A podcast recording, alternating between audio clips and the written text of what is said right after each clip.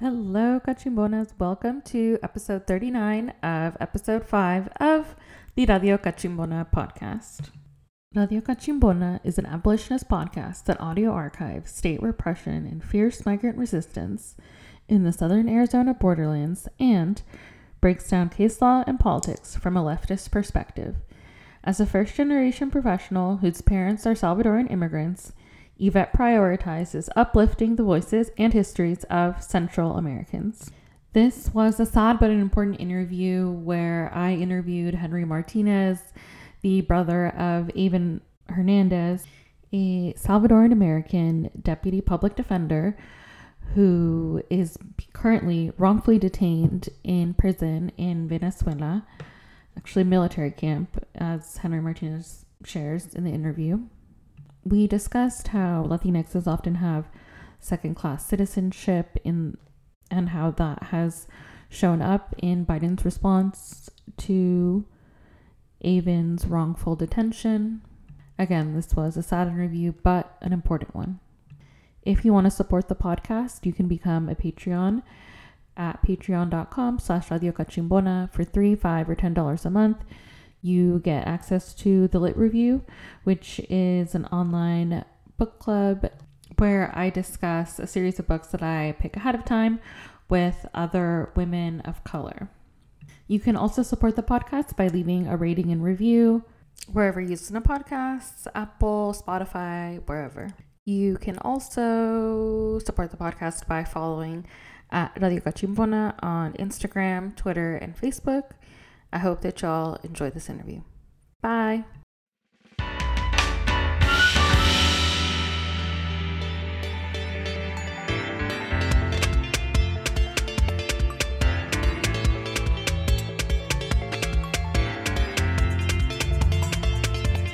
Hello, Cachimbonas.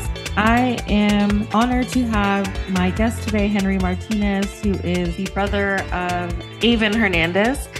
I brought him on to discuss the troubling case of wrongful detention in Venezuela. Before we get into it, I just wanted to thank you, Henry, for coming onto the podcast. No, no, thank you for having me. I appreciate it. You know, it's just constant trying to get exposure and trying to get awareness. So thank you so much for having me. So, can you tell us a little bit more about how Eyvin ended up in Venezuelan detention last year? Yeah, so uh, my brother, you may or may not know, he's a deputy public defender for Los Angeles County. Mm-hmm.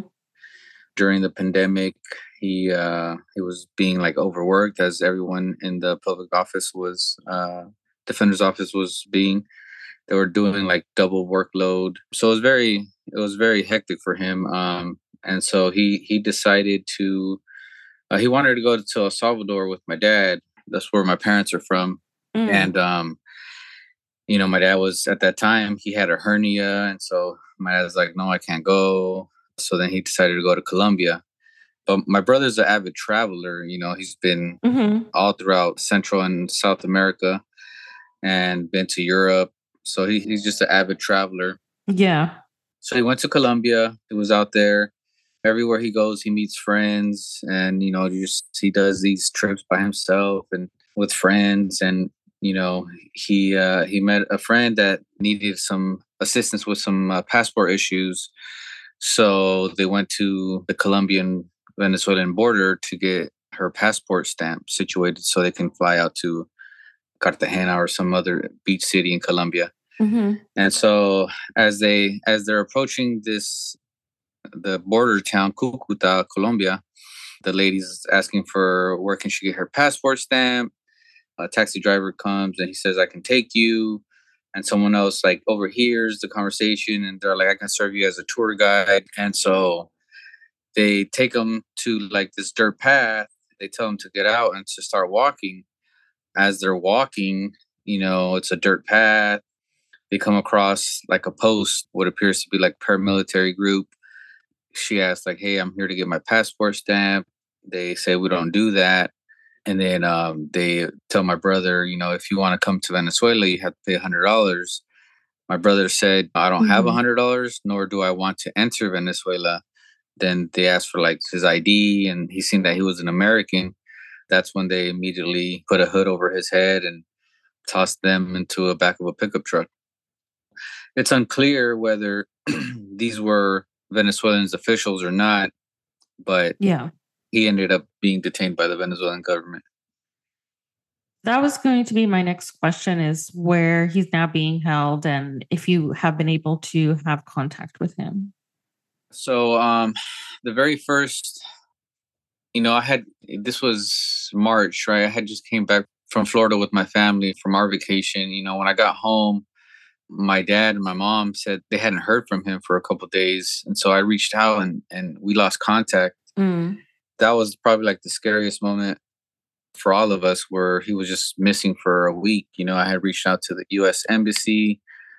I was calling hospitals in Colombia, police stations, trying to get some info, and uh, uh, you know, I thought I thought he was dead. You know, because I hadn't heard from him. You know, I would have nightmares. Yeah, that's so terrifying. Yeah, yeah, it was it was pretty bad. April fourth, we received my dad received a text message from a Venezuelan phone number, and he says uh, it goes something along the lines like, "I have a message regarding Eyvin Hernandez," and um, you know, we were just like nerve wracking. You know, this they're gonna start asking for money. Who is this? You know, so we called, and he identified himself. He said that he was a public defender for Venezuela, and this is what's going on. They got him and they're trying to accuse him for conspiracy with association to commit crime against the state. Mm. And so I was able to receive a voice message, a voice clip through WhatsApp, and it was my brother. And um, he said, you know, they're going to do a 45 day investigation period where I'm not going to be able to contact you after these 45 days. Obviously, they don't have nothing on me, so I should be free. Everything's going to be okay. Mm. And then um, next thing you know, it was about 57 days later where I got the first phone call from him. But by then, he was already in Caracas, the capital of Venezuela, mm. in a uh, military counterintelligence prison. Oh my God. That's where he's at right now. How is he holding up through all of this? Because you mentioned that he was hopeful of having some kind of due process and being let out after 45 days, but he's still detained and how is he holding up? Yeah, I mean, right now he's he he sent me a letter. He's coming to like the realization that this is this is going to take quite some time, unfortunately. And um, you know, I try to give him some maintain his spirits high. You know, I'm not I'm not a motivational speaker, but you know, I just tell him that we're fighting hard for him and that he'll be home soon and it gets tough these conversations with him because sometimes they get repetitive you know like i love you you know we miss you you know stay strong. And uh, you know we seem to get nowhere with the us government. So yeah at the beginning he thought he i felt like he had faith in, in the us government trying to get him out. But as time quickly passed like that's not the case you know he's still there 16 months later. We still have no clue when he'll be free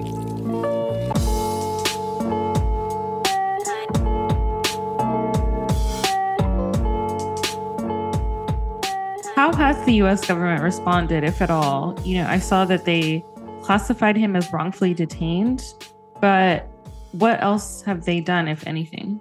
Yeah, so, you know, entering this arena of hostage uh, and wrongful detention, um, it's been an eye opening on how government works. There's no roadmap on what to expect. You know, Brittney Griner, I believe her her case got wrongfully mm-hmm. detained about 72 days. Evan, I can't pronounce his last name, Gershkovich from the Wall Street Journal. His mm. uh, wrongful detention took about a couple weeks. Mm. In my brother's case, took about seven months, mm. which was very frustrating. You know, those first seven months, we were with Consular's Affair, and they didn't provide any information. Very one way street communication I don't know if you followed the whole Venezuela uh, hostage and, and wrongful detention, but in October there was a prisoner exchange. Two of Maduro's wife's nephew for seven Americans, mm. and this was October first. Twenty four days later, my brother became designated wrongfully detained. And so I always questioned that. That's one of the hardest moments that we've had Mm, was that we've been fighting for this wrongful detention designation mhm. and they you know they happen to do that 24 days later after they do this uh, prisoner exchange so the question bears is had he been wrongfully detained prior to october 1st would he have been home by now Yeah. And by that, you mean like classified as such. right And you mentioned that it took seven months for the government to classify your brother's case as wrongfully detained. correct correct And so that's like significantly longer than the other cases that you mentioned. right Why do you think that that's happening? uh we don't know Brittney Griner's case, you know, she had a lot of fame, uh, Mhm. support. You know, she's a WNBA. Yeah. Evan, I can't pronounce his name, Gervaskovich, the Wall Street Journal. I don't know, same thing. You know, he was, he's, I guess he's uh, a well known journalist. And, you know, I'm glad that the government moved as quickly as they did with their cases, you know? But yeah. But you just want the same for your brother. Right, right, exactly. So why did it take seven months? And it was clear, you know, it was clear as day that my brother was innocent and he was he was just taken against his will. Yeah, I was going to ask what is the Venezuelan government asserting as its basis for these charges that they brought against your brother? What I'm sorry, what was that?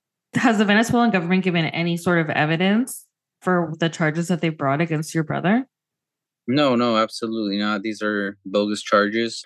My brother has gone to maybe a handful of court proceeding, which haven't done much.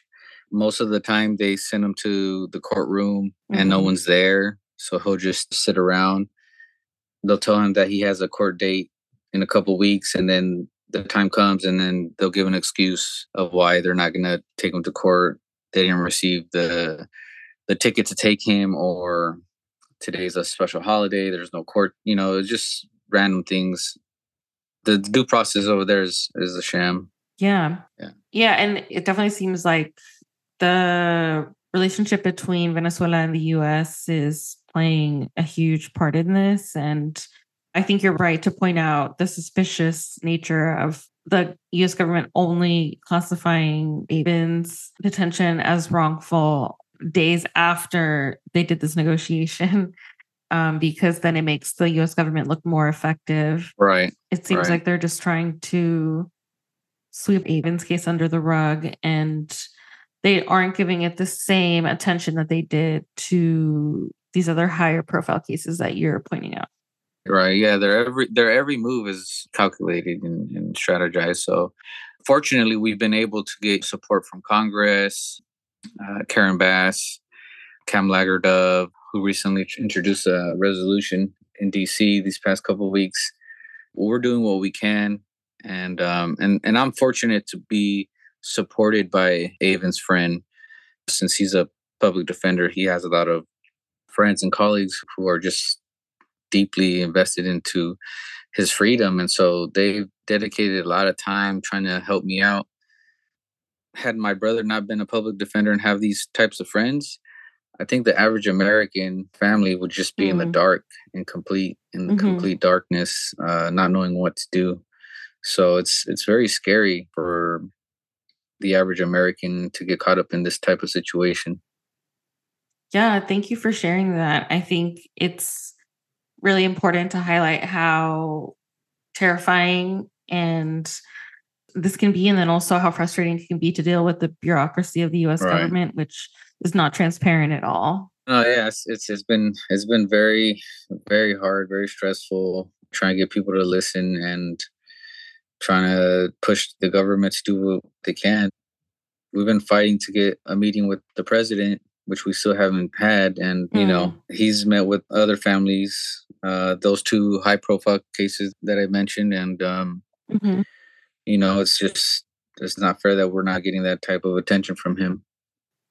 Yeah. And I just have to say that I think Latinxes a lot of times are given second class citizenship and there's like less of an uproar if in, in this case someone is wrongfully detained abroad. I think Not to say that someone's race or ethnicity is a dispositive case because Brittney Griner is a black woman and there's like lots of different things at play, but I just think it's important to name that because this is something that has troubled me about this case is that even as a US citizen and a lawyer at that, working for the government and as a public defender, but still, I mean, ultimately, like working for the government. And they're like not moving fast or like exerting any kind of diplomatic pressure to get him back. And with the way that the US portrays itself as imperial power, it just makes you wonder like, is this because the power of the US empire is crumbling, or is actually just that they don't care about people like Eyvin? Yeah, so I just wanted to name that.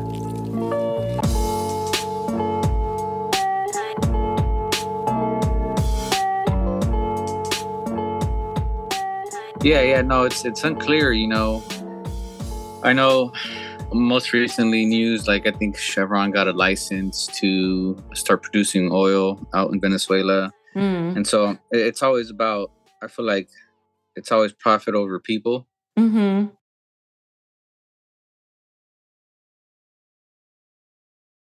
i think that's the nature of the us government capitalism you know um, mm-hmm. i feel like they're making gains on on oil and yeah i see what but, you're saying um, like it's easy for a us based corporation to navigate Venezuela, but it's not possible for them to negotiate bringing a U.S. citizen who's been wrongfully detained back? Yeah, yeah, exactly. Can you tell us more about even before this whole debacle? You've said he was an LA public defender. Why did he make that career choice?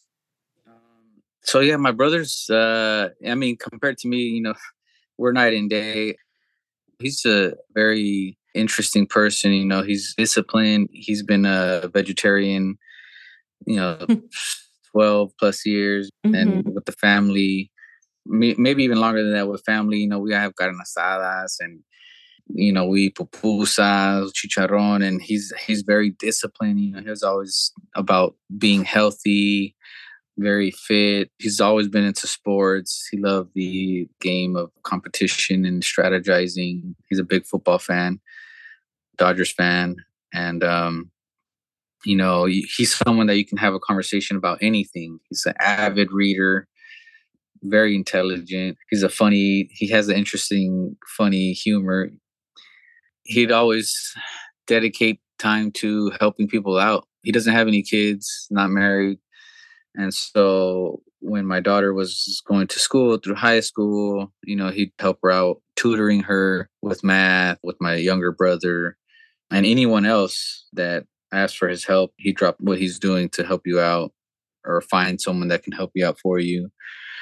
Most recently, like he got into uh, bachata dancing and salsa dancing, and he took it seriously. Like he, he I remember going to uh, Steven's Steakhouse here in LA. Mm-hmm. He'd invited me, and uh, we'd go. We'd take a couple bachata classes, and you know it was cool for me but he he stuck to it. And then he started doing like dance competitions and we'd go uh, see him perform. Wow. Yeah yeah yeah. Like he's very interesting you know. In college he would take boxing and you know he was just like a big boxer fan too. But yeah i mean he's he's just a loving caring person who um if you need help and and he can help you he'll help you. And if he couldn't he'll find someone that can help you out and it seems like that with that kind of personality and just like general way of being, that it makes sense that he would choose the public defender path. Yeah, yeah. So, you know, my parents that come from El Salvador. He was born out there in El Salvador. And okay. he he came like when he was about two or three years old. He grew up in the nineties. So it was a rough, rough era. And mm-hmm. um my parents didn't really speak good English. And I think he because he he took he went to UCLA and he got his uh, bachelor's in physics and pure math. Right, he was just like this numbers guy. And then after that, mm-hmm. you know, he took a, a left turn and then decided to go to law school.